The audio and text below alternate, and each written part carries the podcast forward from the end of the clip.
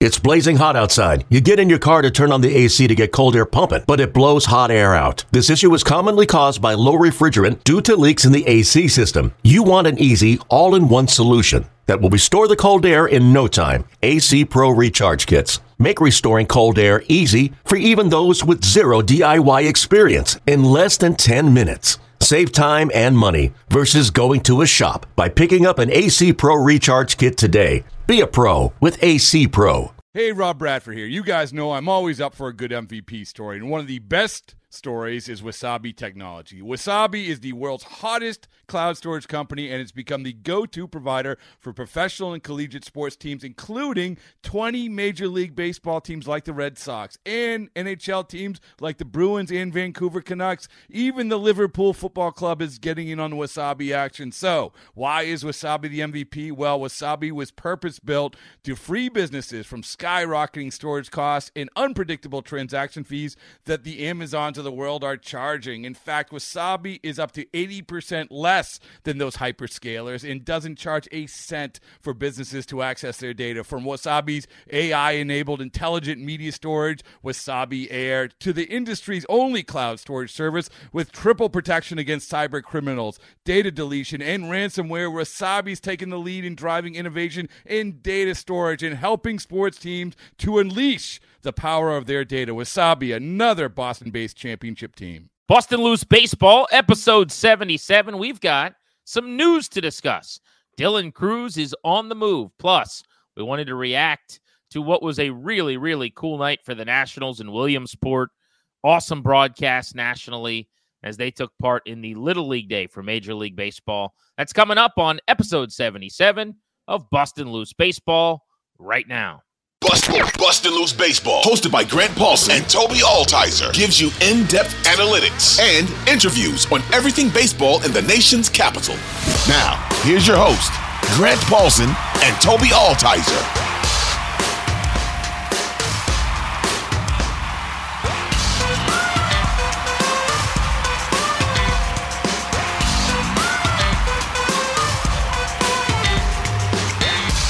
Bustin' Loose Baseball, episode 77.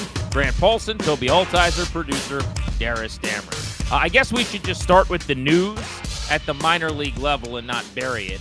Dylan Crews is being promoted to double A. He is headed to Harrisburg. And because Jacob Young, who we could talk about in a few minutes, but he's one of my favorite players, as I've said many times, not a great prospect, but just a scrappy as hell, undersized college player from Florida who hits. Uh, he's getting bumped up to AAA. So what does that mean? It means that James Wood, Dylan Crews, and Robert Hassell will all be in the outfield together for the Harrisburg Senators this week for the first time. A huge moment for this organization as they've turned this system around. Obviously, Wood and Hassell last year were added to the system in the Soto deal. And in the case of Dylan Crews, they just drafted him number two overall. Tobi, we've gone and seen him. I- have seen him now a few times at Fredericksburg. I was there on Saturday night when he had three more hits and hit the fifth home run that he's hit as a pro now. But pretty clearly, the Nationals, after five homers and 24 RBI in 15 games, decided he wasn't being tested at low A, and they're going to skip A plus Wilmington and send him right to double A.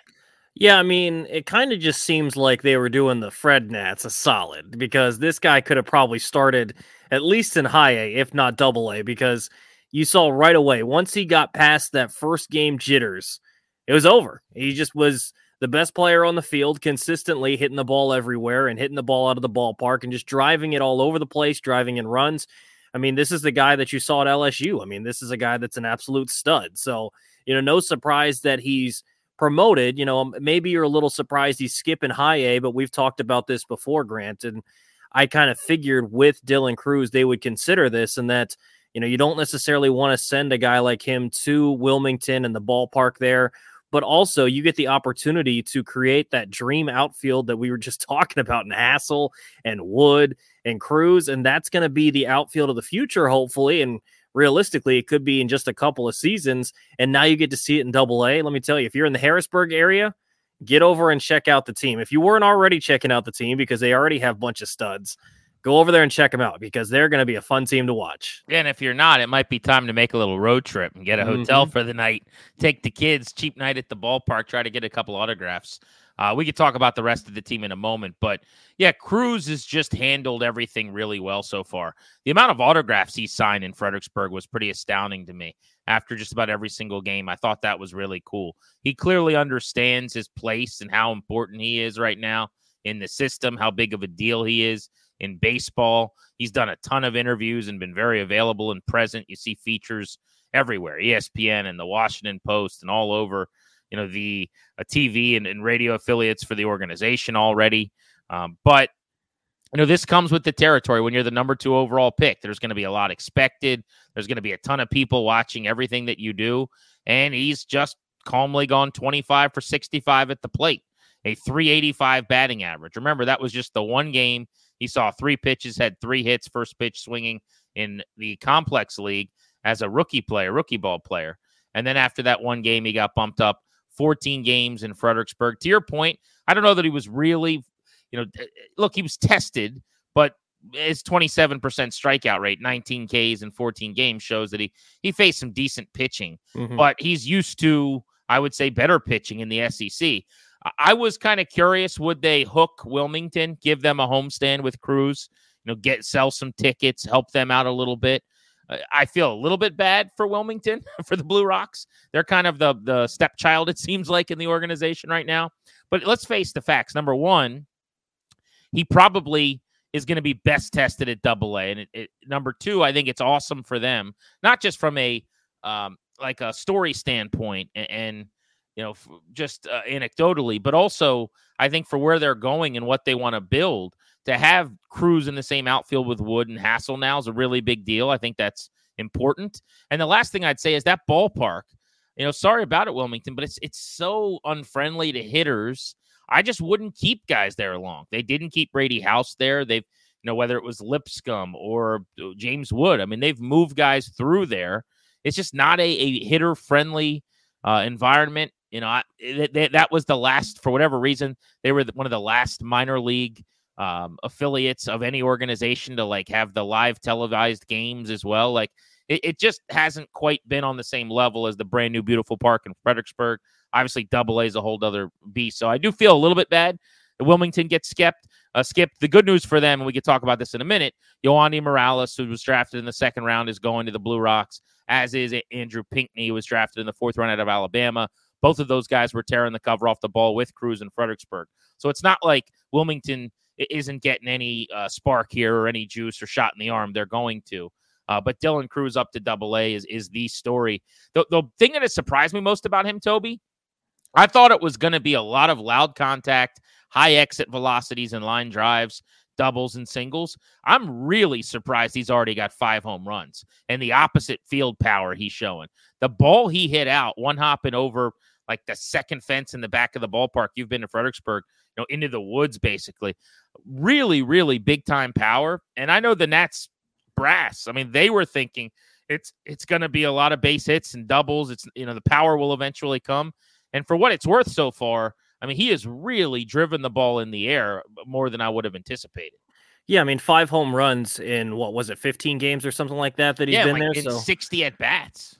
Yeah, so I mean, obviously flashing probably a little bit more power than you were expecting. So it's kind of nice to see that. We'll see if it carries over to double A, but I like the approach of just go ahead and push this guy and you know see how far you can extend him and see how far you can get him as far you know as quickly as possible. And so I like the idea of doing that. You've already got James Wood there. You know, you've got some established guys that are going to be a part of the future of this team there. So why not go ahead and get them all in the same organization, have them already start gelling and see what you can do. Like, you know, it sucks for Wilmington that they don't get to see Dylan Crews, but at the same point, I love the idea of trying to push him along because this is a guy that played in the SEC. So he's played high level baseball.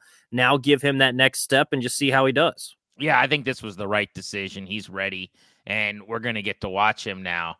The, the top four spots in that lineup with Jacob Young, Robert Hassell, Trey Lipscomb, James Wood hitting one through four have already been top 30 prospect, but this is about to be a whole nother level of excitement for the Senators. And I think that's maybe uh, the part of this that I like the most. In addition to now we're going to get a real look at where Dylan Crews is, how close he is to the major leagues. uh, that's a big takeaway, right? When the Nats get guys to double A, sometimes you don't spend a whole lot of time there. Look at Juan Soto and some of the other prospects they've called up. Like going to double A is the is the huge decision for them. When you're there, you're a phone call away. I mean, it speaks to how advanced they really believe this guy is. The timeline now is that he'll probably start next year at double A and be in the big leagues in the middle of next season. I mean, that's very realistic and not crazy to think about at this point. But you look at that Harrisburg lineup, as you pointed out now, and you're going to have with Jacob Young elevated. I wonder if they would have Dylan Crews lead off, perhaps. Maybe you don't want to put that pressure on him initially. I would but you're going to have Crews, Hassell, Lipscomb, and Wood in some variation all slugging and, and, having big years. Lipscomb hit another home run as we're taping on Sunday. He was two for four with a bomb. He's hitting 335 in double A. Hassell obviously has had a disappointing season, but he's certainly been better and hit for more power over the last six weeks than at the start of the season. And James Wood had two more hits, another run scored, a two for five uh, on Sunday he hit his 23rd homer of the season over the weekend. The strikeout rate's up over 30%. So that's worth monitoring, but he's hitting for huge power. So this is kind of the symbolism. This is the visualization of how far this system has come now to look at that lineup and see all those guys stacked at the top of the order, closing in on the major leagues. Yeah, and I like the fact that you can get all these guys together so they can build some camaraderie in the clubhouse. And the reason that I like it is you know, we just had CJ Abrams on the pod last week and we talked about comfortability. It doesn't necessarily matter which of the guys gets up to the majors first, but if you have Crews gets to the majors first and then Wood comes up, well, he already has someone familiar in the clubhouse that he knows, you know. And when Brady House first came up to double A, he's out there throwing the ball with James Wood because he's familiar with them. So if they can all kind of grow up together and then they already have that clubhouse camaraderie built, that's not something you have to work on when they get to the big league level. So I like the idea of having all those guys in the same spot.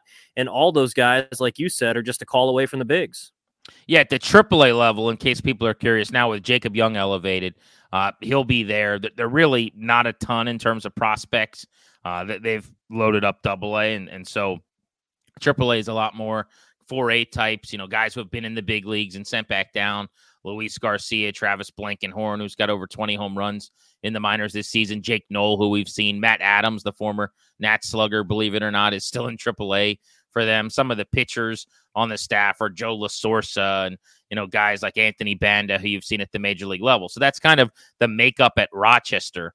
Uh, but Jacob Young, before we get into, you know, double A a little bit more, just to give you a, a, a little bit of a profile on him. Uh, he's a guy we talked about on on the pod a couple of times just because I, I man it on him a little bit. He's he's an undersized guy from the University of Florida. He's turned 24 years old this year. He's former seventh round pick, but he just keeps hitting. Like I keep getting told, oh, he's not a great prospect, but you know he scored 118 runs last year. It was like him and Aaron Judge in professional baseball uh, in that area. Now this year he's hitting 305 with a 800 OPS and after getting bumped to double A when he, when he was promoted from Harrisburg this weekend. I think he had a 15 game hitting streak but he hit 307 in Wilmington. He hit 304 in Double A. His OPS went up 20 points at the Double A level. Uh, he steals a lot of bases. He's got 39 bags and 46 tries this year. He stole 52 bases last year. I think he's ultimately like a fourth outfielder. Think of like on this year's team, a, a rich man's Alex Call, but like just a guy who for years could play a major league role as a defense speed guy, not a lot of power but maybe he could hit for some average. Uh, I think he'll just be a guy that fans like. You know, Andrew Stevenson's role from years ago, but again, maybe a better offensive profile. Um, so he goes up to AAA now, so I'm excited for him. And then at Double A, I wonder what they're going to do in the outfield. I've said for a while. I want to know what you think about this, Tobi. James Wood can play center. I've seen him with my own eyes. You have as well. He can go gap to gap. He could be terrific in center field, even though he's six seven with his speed he's so big, a la Aaron Judge or something. I'm moving him out of center. It just takes too much of a toll on his body. So right away, I would kind of get him anchored in right field, maybe. Uh, perhaps you move Hassell over to left field, and Young's been playing center with James Wood alternating. I would just have Dylan Crews plant in center field. Saturday night when I went and saw him, I'm sure you guys saw some of the clips online. He made a really good diving catch coming into the infield, kind of parallel to the ground. And then he made a hell of a play out in left center. I didn't see this clip making the rounds, but on the run, kind of bracing himself against the wall. He made two awesome catches. He could definitely play center field. So for now, I would just keep him out there and get him some of those looks. Yeah, I mean, a big guy with James Wood. I don't necessarily want him sticking in center field because it's ultimately about health. I mean, you've seen that happen with other guys that probably could play center field. Thinking of a guy like a Ronald Acuna, but you move him to a corner just so he doesn't have to run as much. Dylan Crews, I think, can kind of cover that ground. And, you know, that's something, remember, Grant, we were talking about when he was getting drafted was can he stick in center field? So far, he's looked like he can. But I mean, ultimately, if it's going to be the case, I wouldn't hate the idea of Hassell. Do you think that he could play center field, or is he more so going to be that corner guy? I've seen him kind of play some center field. I haven't necessarily seen him play a bunch, but I wouldn't hate the idea if Hassell's capable. But for the time being, I would leave Crews in center field just to get him more reps. Yeah, it's a good point. I mean, honestly, a lot of teams will do it this way where like whatever you whoever matters to you the least offensively, maybe, if you can play a good center field you put out there, almost like catcher because of the as you said, like the the grind and the wear and tear and some of the things that happens to the body when you're you know playing out there it can be difficult. So if Crews and Wood are the two prime guys, maybe you say, yeah, let's not focus on that nearly as much. But just so people know, Robert Hassell this year has played 49 games in center field, 20 games in left field, and 24 games in right field. So he's actually played more innings, 422 in center field than in either of the other two spots where he's played more right and then um, left. And I've seen him play Fredericksburg. I saw him in right for the most part. You and I saw him in left, I believe, the night we went to Harrisburg. And I've seen him in center field now more recently at double A as well. And he can play all three positions. So uh, they may do what the Orioles do, honestly, Tope. I mean, the Orioles, they'll move like Jackson Holliday will do three or four days at third, three or four days at short, three or four days at second, and they rotate guys. They did this with Jordan Westburg and when they had all those infielders like Gunnar Henderson, they were moving around day by day just to keep all their options open. And maybe the Nats will do something like that. I don't hate that either. Yeah, I don't mind that because you'd like to see all of them have the capability if you need to. Because if you're in a you know big time situation and you need the extra range, I don't mind having James Wood go out there to center field. I just don't want him there, you know, every single day.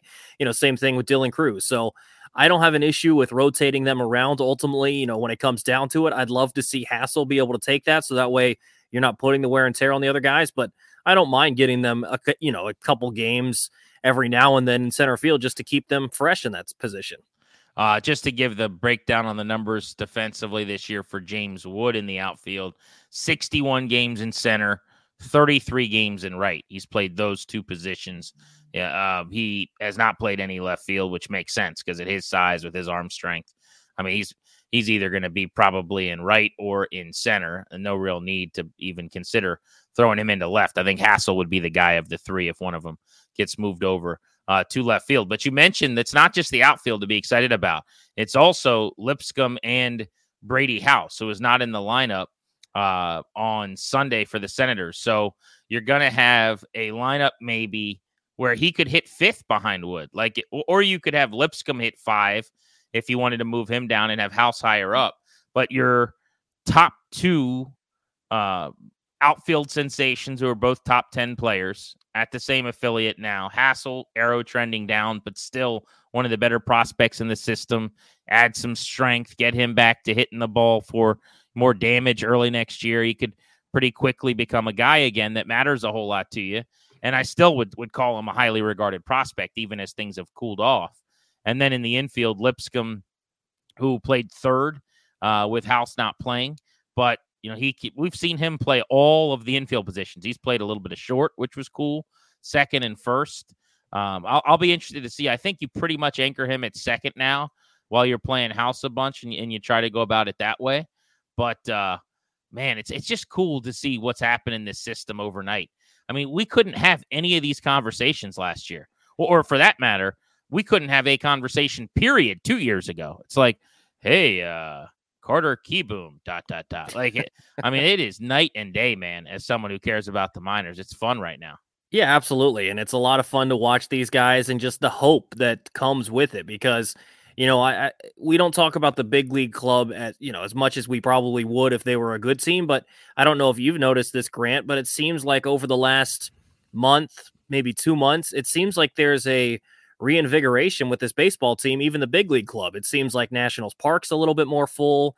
It seems like there's a buzz around the ballpark just a little bit. And it doesn't even always have to do with the guys that are there. I think there's just an excitement that James Wood could be there soon. Dylan Crews could be there soon. Brady House. And you mentioned House, and just looking at his numbers, the only thing that's missing right now is some of that slug because, you know, earlier this season, you know, you had about a 297 in A ball, 318 average in high A for the minute that he was there. And now he's 317 in double A. The on base percentage is 365 here. It's been around there for the entire time. It's just his slug was 500 in A ball, 540 for the little bit in high A. It's only 392 right now in double A. So that's really all that's missing right now from Brady House. But, you know, it's nice to see all these guys excel when they get there, too. Like, you know, you'd like to see some of the strikeout stuff disappear from James Woods' game, but at the same point, he's also hitting bombs. And so it's exciting to see all these guys get called up and not just sit there, you know, get promoted and just sit there and kind of struggle. Like at a point, they figure it out. You obviously still need to develop them, but they're also exceeding in a lot of ways as well. This episode is brought to you by Progressive Insurance. Whether you love true crime or comedy, celebrity interviews or news, you call the shots on what's in your podcast queue. And guess what? Now you can call them on your auto insurance too with the Name Your Price tool from Progressive. It works just the way it sounds. You tell Progressive how much you want to pay for car insurance, and they'll show you coverage options that fit your budget.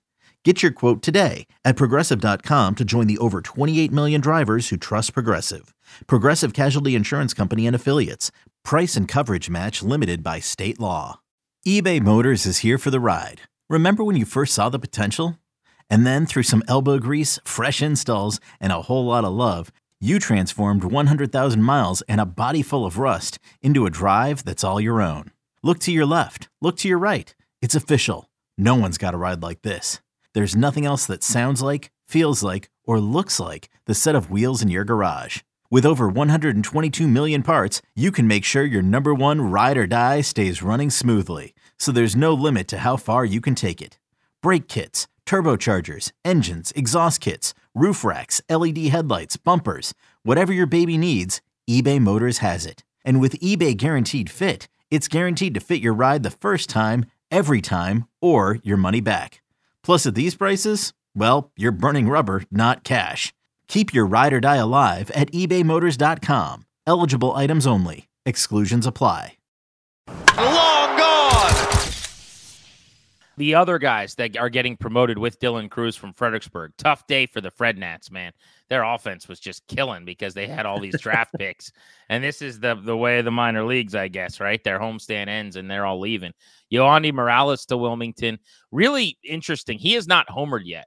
Yohandy Mor- the book on Yo-Yo is he hits bombs. He's going to have big power. There's questions about the approach and the swing and miss. So far as a pro, he's hitting 390.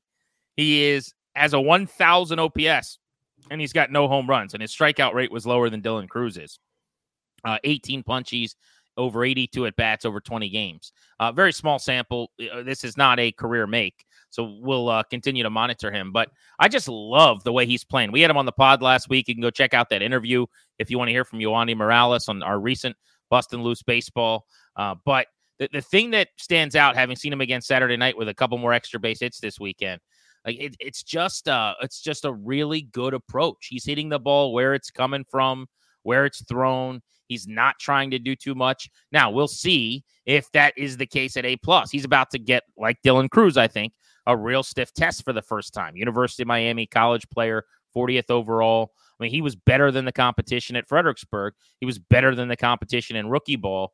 Uh, he's 21, and, and now he's going to be at a level where I think he actually gets challenged. Uh, we have seen Andrew Pinckney cool off a little bit, but that just means that a former player of the week who was hitting 500 for his first 10 games or something like that in the minors is now only hitting 340. But he, we've seen the Alabama product, fourth round pick for Mike Rizzo and the Nats, 102 overall last month after Crews, after Morales. These were three of the first four guys they chose. I mean, Pinckney in 19 games, hitting 340, 965 ops, three home runs, 10 extra base hits. Uh, he has destroyed the ball. And what I love about him is he's shown all the tools.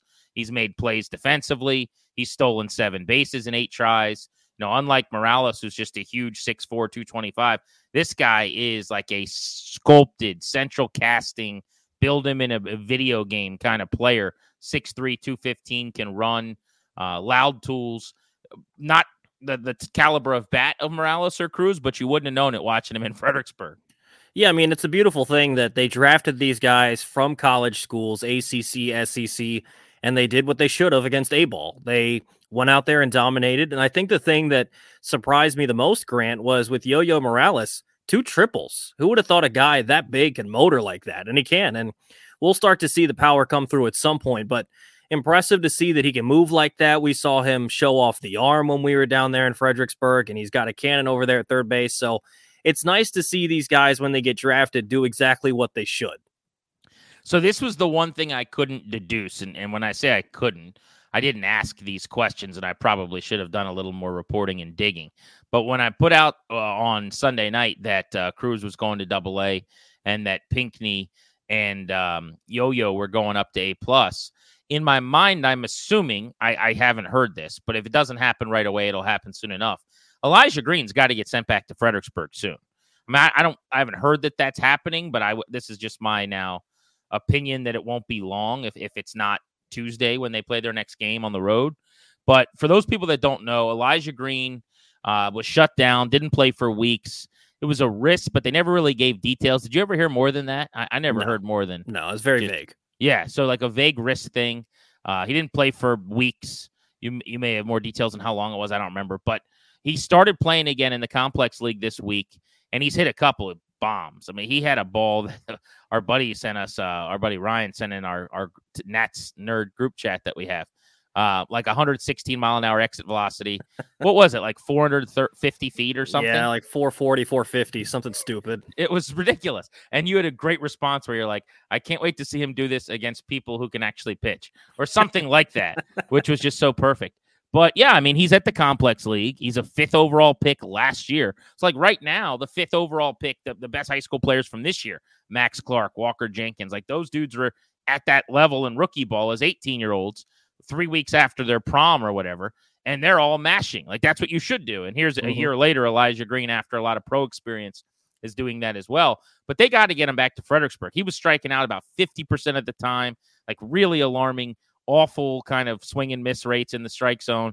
So it's it's time. He's healthy. He looks like he's having good at bats and hitting the ball uh, the, the way you'd expect and want him to. So that's all great.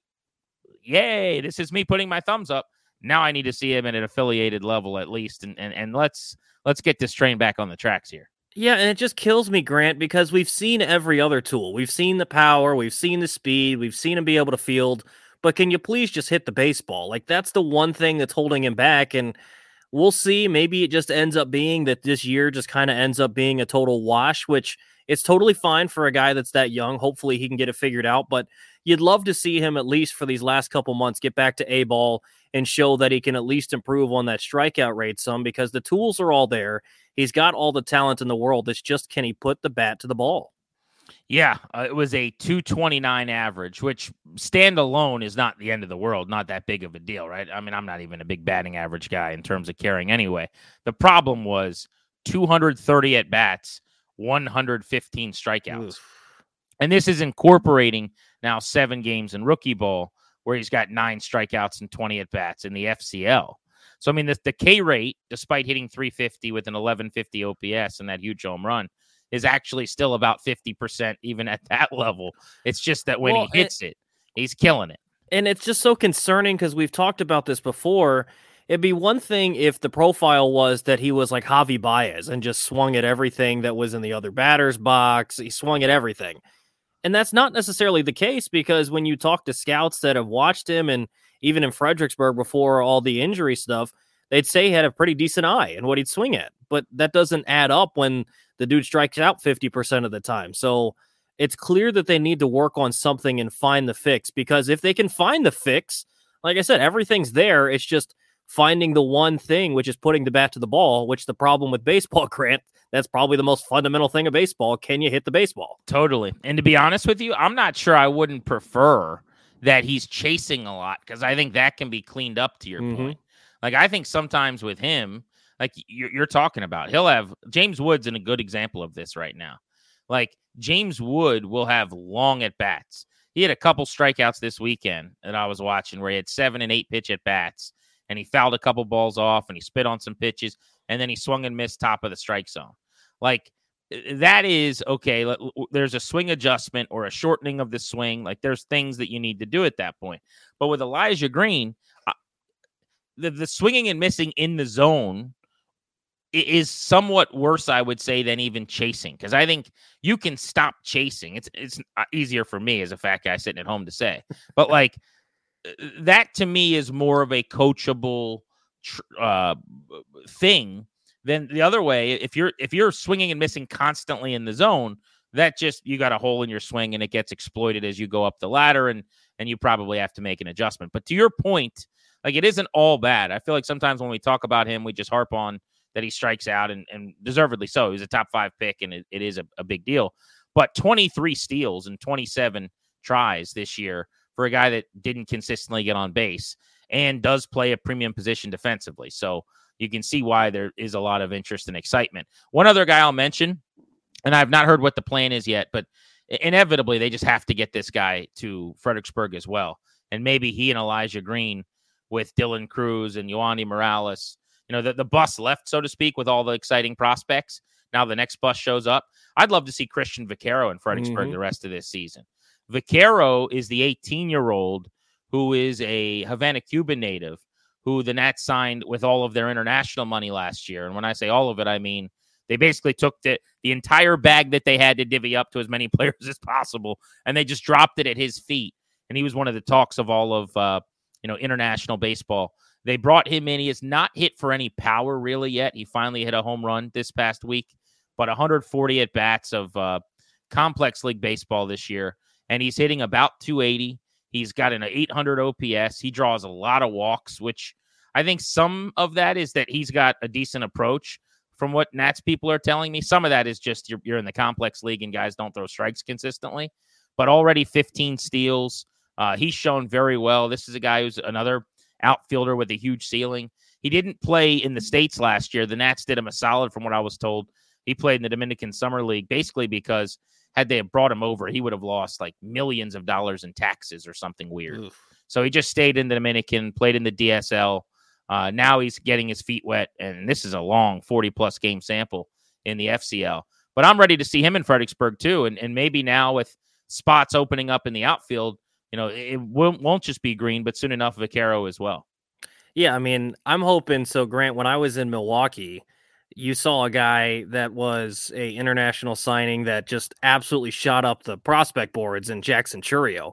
Yeah. And sometimes you just have those guys that have all the talent in the world, and maybe it can be something with Elijah Green too, where something just clicks finally. We're seeing it at the big league level with CJ Abrams. Something just clicks, and all of a sudden they just reach all their potential.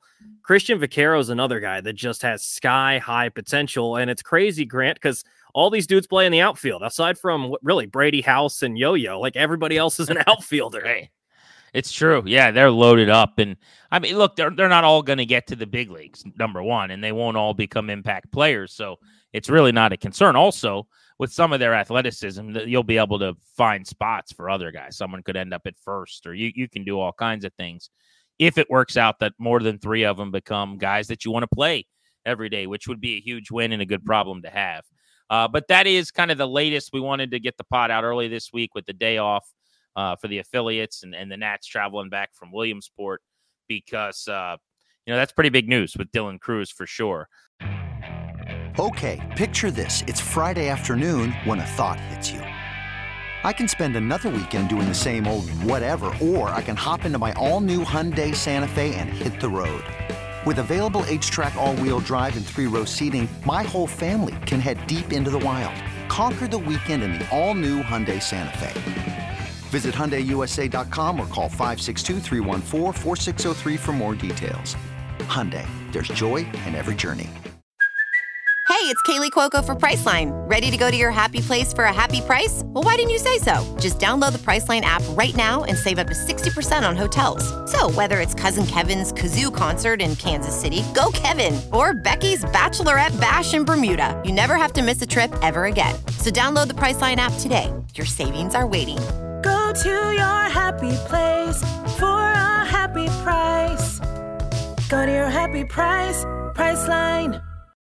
When you need mealtime inspiration, it's worth shopping Kroger, where you'll find over 30,000 mouth-watering choices that excite your inner foodie. And no matter what tasty choice you make, you'll enjoy our everyday low prices, plus extra ways to save, like digital coupons worth over $600 each week. You can also save up to $1 off per gallon at the pump with fuel points. More savings and more inspiring flavors make shopping Kroger worth it every time. Kroger, fresh for everyone. Fuel restrictions apply.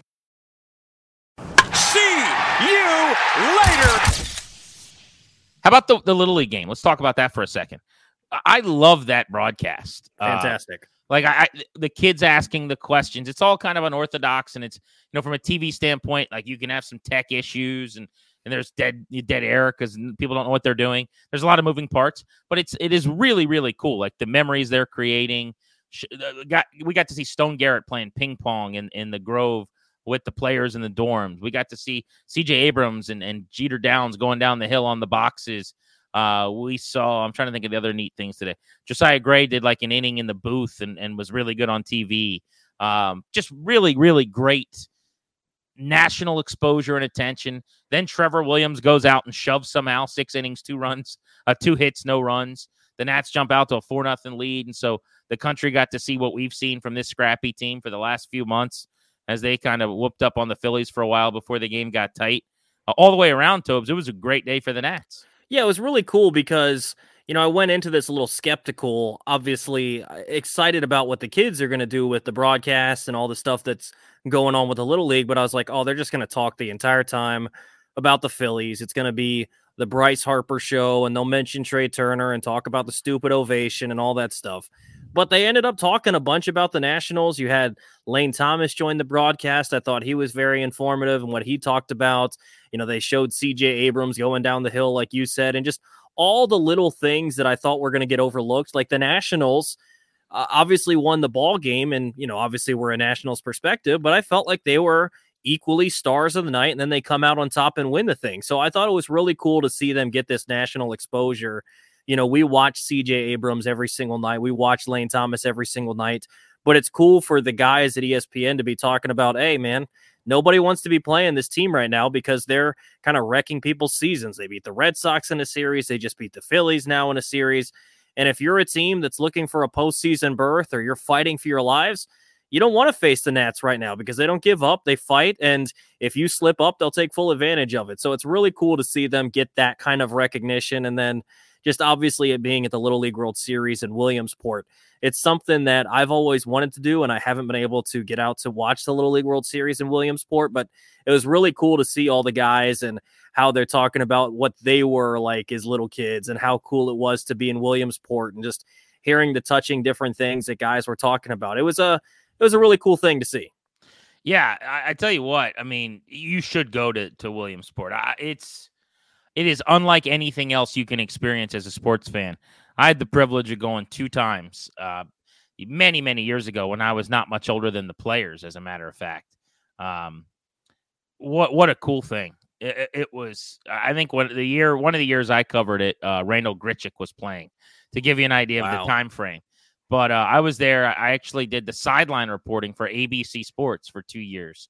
So it was Harold Reynolds and Brent Musburger in the booth, and they throw it down to me to do interviews and stuff.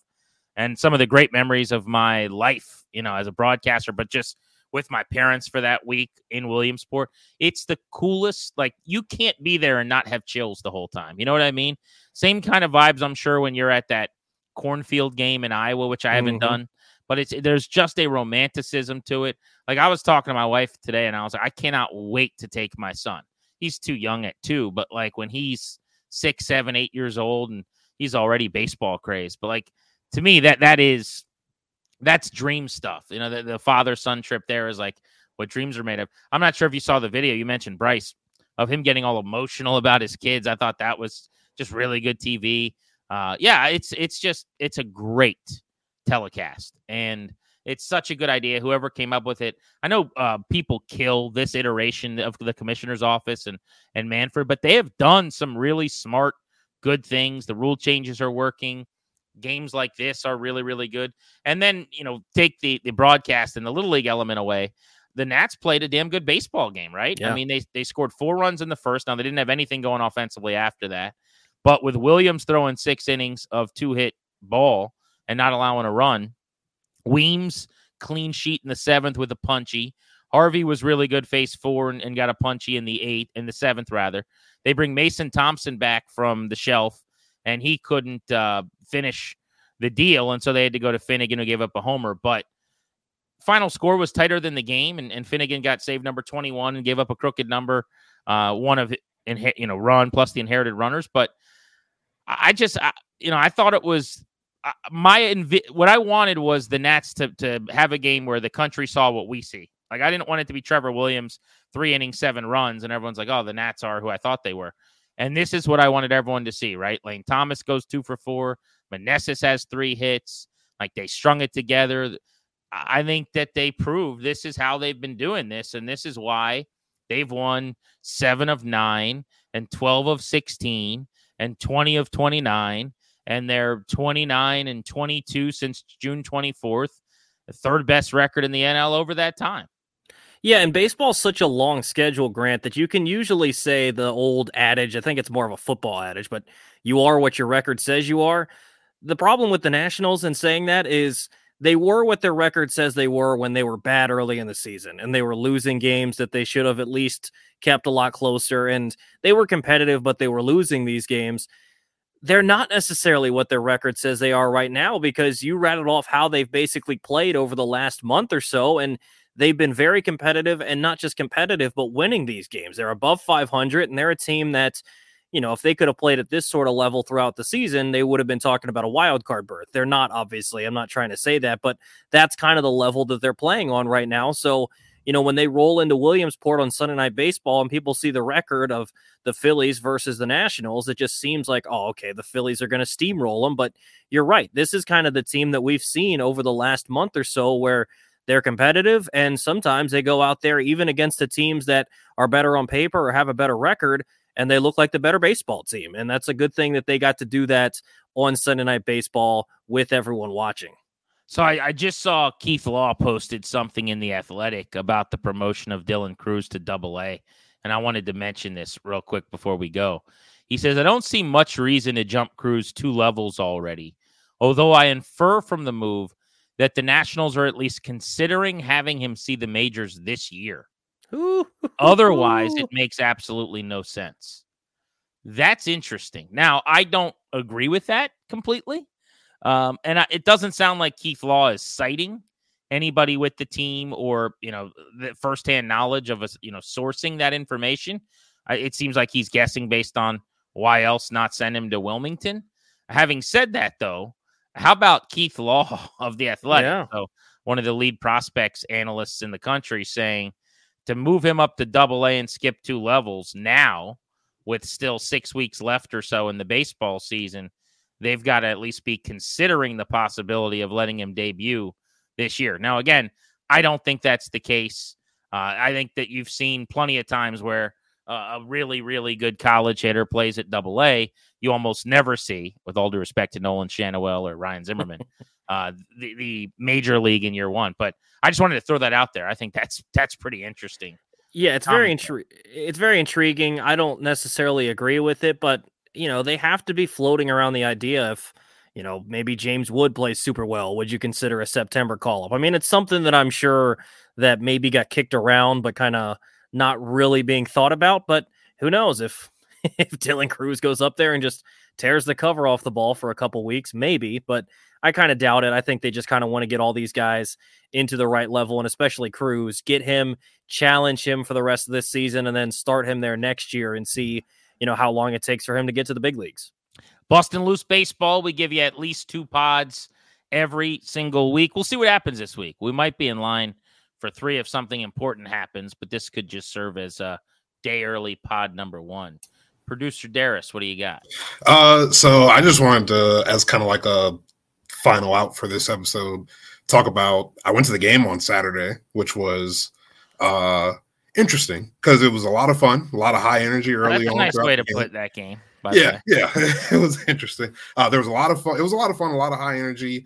Um, one of my favorite moments, I think, in baseball, and we've had a lot of it over the years uh, with with Davey and with uh, Dusty Baker. We've had a lot of those moments where the manager goes out to a young pitcher uh, in a tough spot, you know, let's say sixth, seventh inning, sometimes fifth inning, and says, Hey, are you good? Can you handle this? And everybody in the crowd at first is thinking, Oh, they're going to pull him. They're going to pull him. They're not going to let him have a chance. And instead, they walk off the mound and let their young pitcher stay out there and get himself out of the jam. And they did that. Davey did that with Jake Irvin. That was one of the coolest moments. I love those moments every time they happen in, uh, with our team and in baseball in general. Uh, to see him get that out, that third out of that sixth inning, uh, get out of that scoreless. He does a fist bump coming off the mound. Uh, everybody in the crowd was super excited and hyped up, giving him a round of applause as he's coming back to the dugout. I just love moments like that, and I wanted to shout out um, Nats fans and shout out Davey for letting them stay in, and shout out Jake for getting out of it. I thought that was a really cool, awesome moment on Saturday.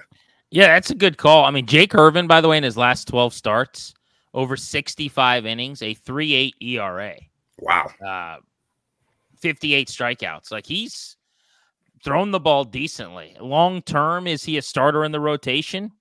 Maybe not if everything goes the way they want. You know, probably depends on what type of pitching they're adding, how much they're spending.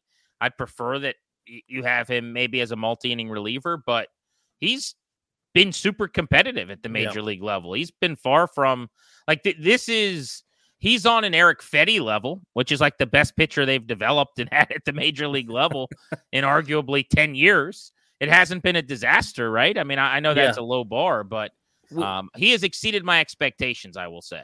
Yeah, we talked about him when he got called up, probably just being a bullpen guy after making a spot starter too, and now he looks like a guy that he's going to stick in the rotation the rest of this season and maybe is fighting for the back end of the rotation next year. But, you know, this is why I feel like this season's been so good, Grant. Obviously, the top thing is developing the young guys that are the future of the organization. But then having guys like Stone Garrett, like Jake Irvin, even Lane Thomas can be thrown into this bin a little bit where they just go out, they get an opportunity, they ball out, and now they're making Mike Rizzo make decisions. You know, like what do I do with this guy? Where do I put him now? Do I trade him? What do I do? You know, if they all sucked, then he wouldn't have to make a decision because they just all be gone when the young guys come up. But instead, now he has to figure out where these guys fit. And then I can tell you, Mike Rizzo would much rather have to make some tough decisions on these guys than not. Yeah, it's a good point, and and I will say too, and maybe this is kind of what you were just saying, said differently. But like this is what starts to happen when your system doesn't suck, by the way. Mm-hmm. Like you you have competition now, like legitimate good players around you, and you see how they prepare and play and you get better. Like you went so many years where nobody was like maxing out or just coming out of nowhere to be really good. But how do you think that always happens with the Braves and some of these organizations? It's because you're seeing how dudes do it and you're seeing what really, really good prospects look like.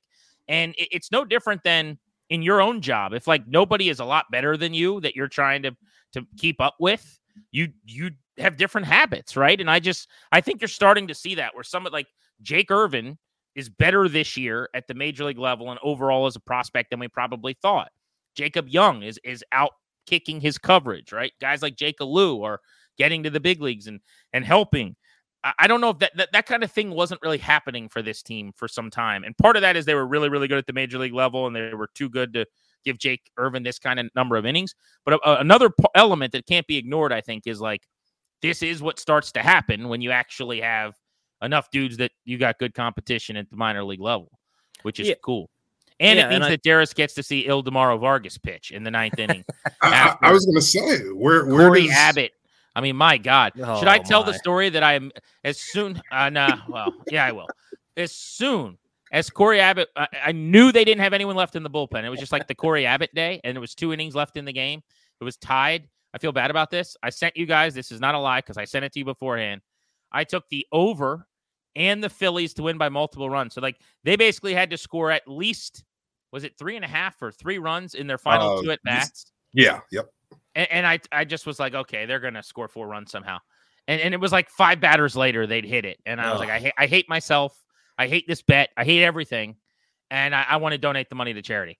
Uh, but I had sent it to the Nats, our little Nats chat that we have, and I was like, I, I just made this bet. I just feel, and it wasn't like I'm a genius. It's like this was the most predictable thing in the yeah. world.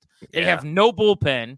I don't even think Corey Abbott is that bad. Like I, I don't even think he's the worst pitcher in the world. It's just these are the kind of days where this happens where there's no bullpen left. He's walking out there knowing he's on a tightrope with no net.